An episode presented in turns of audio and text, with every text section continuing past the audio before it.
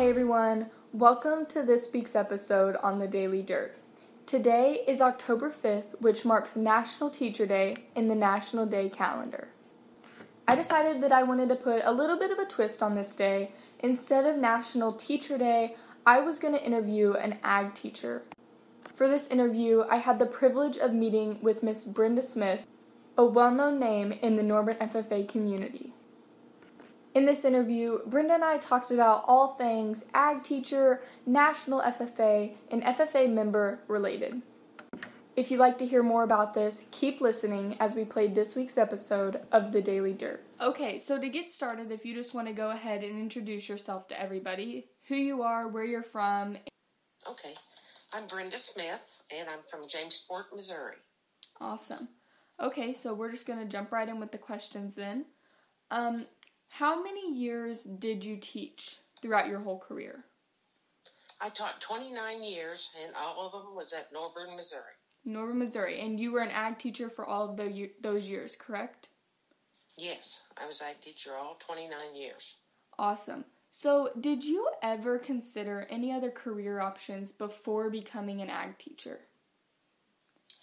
Well, you know, back in back in 1981 when I started teaching ag at Norborne.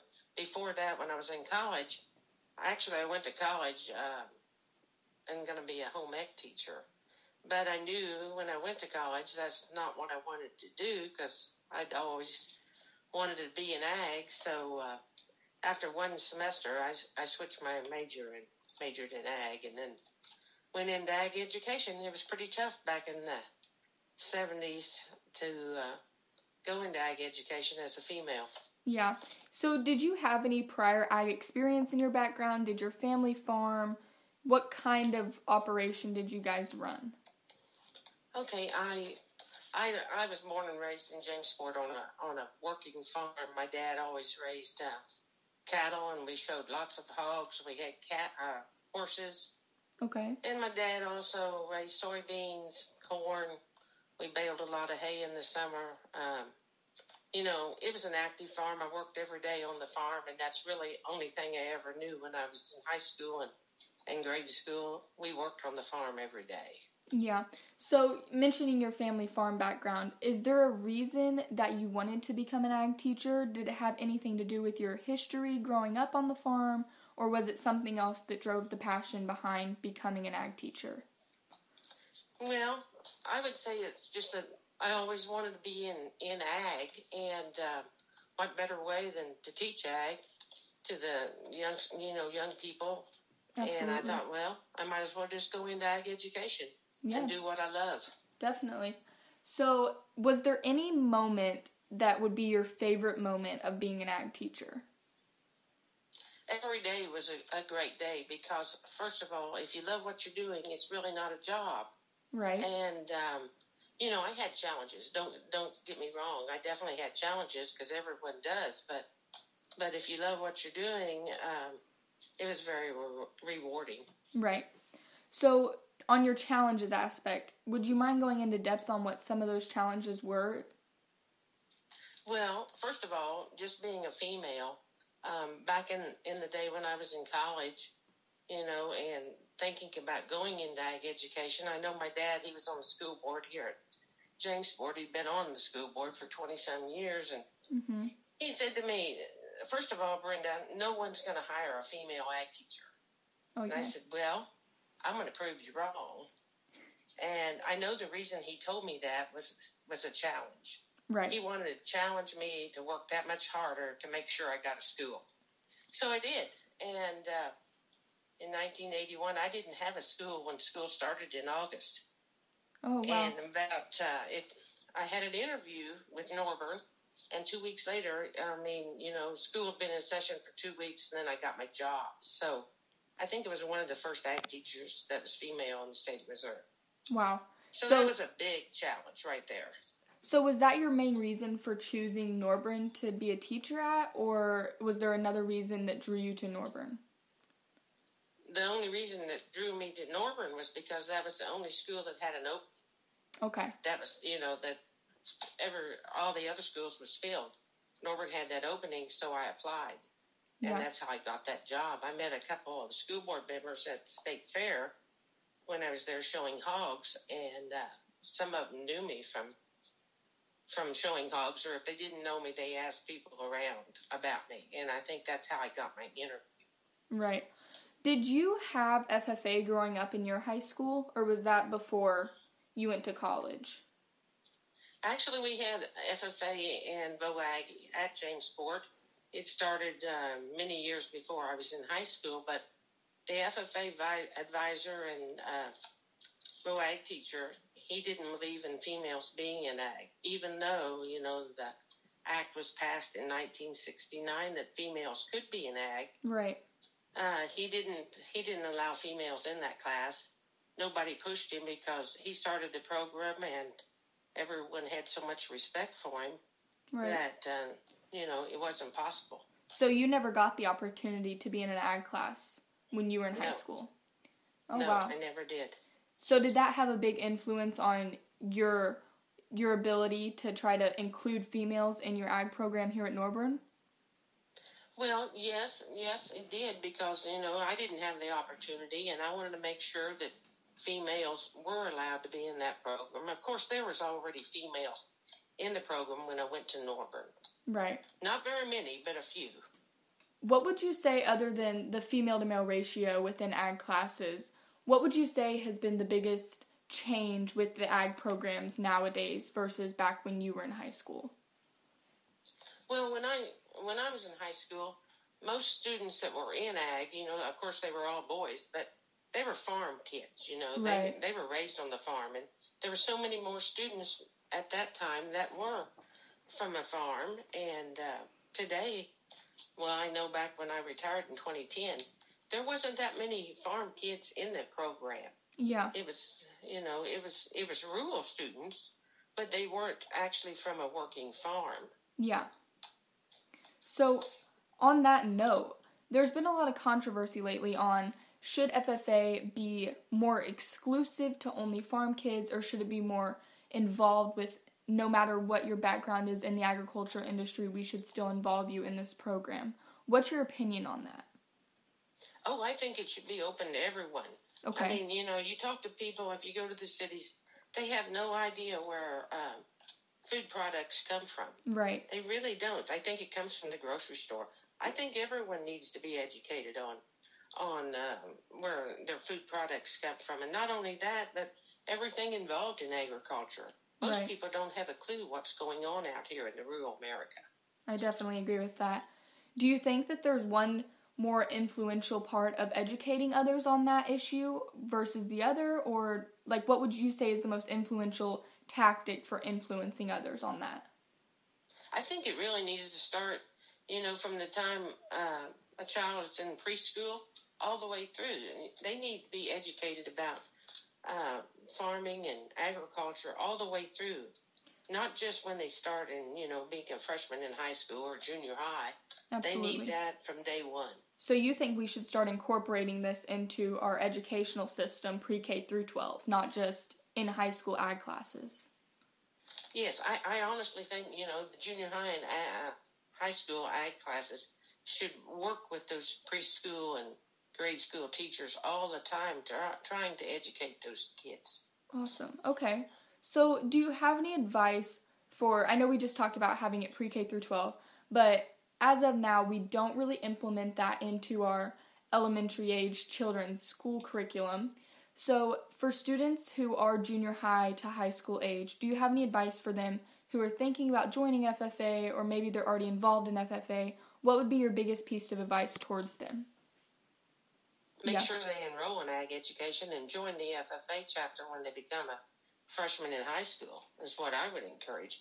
And as an FFA advisor, you need to make sure that they do enroll. Absolutely. I know that's a really big problem right now we're facing with membership rates within the FFA program. How would you advocate for this issue? What would you say is the most influential way of getting members to join? Because for right now, you can't just go tell a member to join and they're encouraged to join. How would you get a member to join that has no idea what an ag class is? Well, you'd have to demonstrate or, or show them why they need to be in ag. You know, uh, Right, have some yeah. activities um, that's what I'd recommend. Make sure that they're aware of what goes on in that ag class and the things that that's the opportunities that's available for them. You know, when I was teaching ag, so many of those kid, kids hadn't really traveled very much. I had one young lady that had never even stayed in a hotel before. Yeah. And it was just amazing for her to be able to go and stay in a motel. She didn't even go to bed that night because she was so impressed being able to just stay in a hotel. That's crazy. It was, uh, yeah, it was. I just couldn't imagine.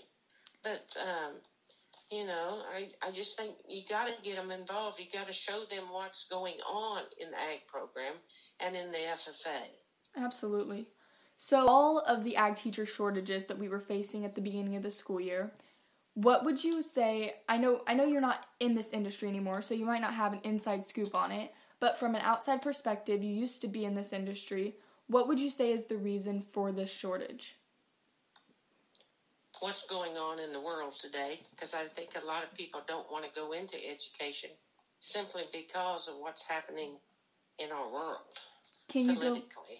Can you go in a little more depth on that, if you don't mind? Mm, I really hate to say too much, but um, I, you know, there's just so many things that so many uh, school districts are trying to incorporate into their programs that I think a lot of young people probably wouldn't be encouraged to go into education because of that. Absolutely. Um, that would be what I would say. I could um, I could definitely see it's, that. uh, it's just you know, it's just there's too much too much uh, political things going on, and they're wanting to teach certain things anymore. And think you need to get back to the basics. Of course, in FFA and VOAG or Ag Education, you do, but um, it'd be tough as a young person to go into education right now. But I would encourage them to if they really have their heart set on that because it was very rewarding Absolutely. in the long run. Definitely. Do you have any advice for an ag teacher who might be in that situation currently, who is struggling with the motivation to keep teaching? Advice for one that's needing encouragement. Oh boy, um, you know they just they got to do what their heart tells them to do first of all. But um, you know, there's times when when I was teaching, you know, you kind of get discouraged, but you just gotta kind of slap yourself in the face and go ahead because it's so rewarding in the long run to see what your students have accomplished, and they need to kind of look at that and look down the road instead of just look right at today Right. because uh, there's so many things that's available for these kids anymore and as a teacher you can push them towards some of those goals that they want to reach Definitely. Um, as a teacher, was there one core memory that you have that really stood out in your ag teaching experience that was kind of a highlight of your whole career? mm, i guess probably seeing seeing some of my students um, well i had lots of students that really excelled you know on the national level Right. and to think that uh, I had students coming from a small community of at Norborne with with population of probably about 800, being able to compete on the national level and, and be national winners and maybe even go to Costa Rica with a national FFA. But yet on the other hand, you got to think about the other students. I had special ed students that, I mean, it was it made my heart just. I was so happy when you could see those special ed students stand up in front of their class and recite the FFA creed because they worked their hearts out on that creed and they got up there and said that creed and that was a highlight too. It really was. Definitely. What would you say is the main thing that goes into a national winner, if anything? Do you think there's one thing that stands out? Maybe a work ethic, a drive, a passion? Oh, they definitely have to have a work ethic. They really do. They they have to know what responsibility is. They have to be dedicated to their SAE. They got to have parents that support them, and if they don't have parents, they got to have the ag teacher pushing them even more. Um, they have to have determination. They really do. I agree. So, is there anything else that you would like to add on to this interview that you would want people to know who are maybe thinking about this career, currently in this career, or maybe an FFA student? Um, you know, I look back and I really love my my job as teaching ag and uh, being an FFA advisor, it just it was very rewarding, and I would do it again today if if I was at that age when you started. I definitely would because I had many uh, goals for myself that I reached through my students. My gosh, they just I, I was very blessed to be in such a good community, though. I will say that because Norborne was a wonderful community to start at and to end at because the parents supported you, the school supported you, the school board supported you. You know, it was just a good rural farming community. Yes. I think I think that's one thing I appreciate most about where I grew up in the FFA chapter I'm in is we are so farm based and family generational farming based that everyone really seems to get it. Yeah, and that's that's where the backbone of it all is, right there. Yes, absolutely. So the big question: What's retired life like? What do you do now? Retirement. I don't really know what retirement is. I mean, it seems like I'm busier now than I was when I was teaching, but um, I don't have to go to school every day. I guess that would be one thing. But I do work at the Tri County Weekly newspaper. Uh, part time. I live on the farm. I raise uh, German Shepherd dogs. I have corn and soybeans and busy all the time. I enjoy every day of my life because I'm blessed to be here. So, uh, but I do miss, I do miss uh, the students and I miss the parents and the teachers that I worked with every day at school. Thank you for joining me this week as I talked with Miss Brenda Smith about all things ag teacher, FFA, and national FFA related. It was so cool for me to hear Brenda's perspective on becoming an ag teacher as a female in the industry, along with hearing about all of her FFA ag teaching experiences. Join me next week for another episode on the Daily Dirt.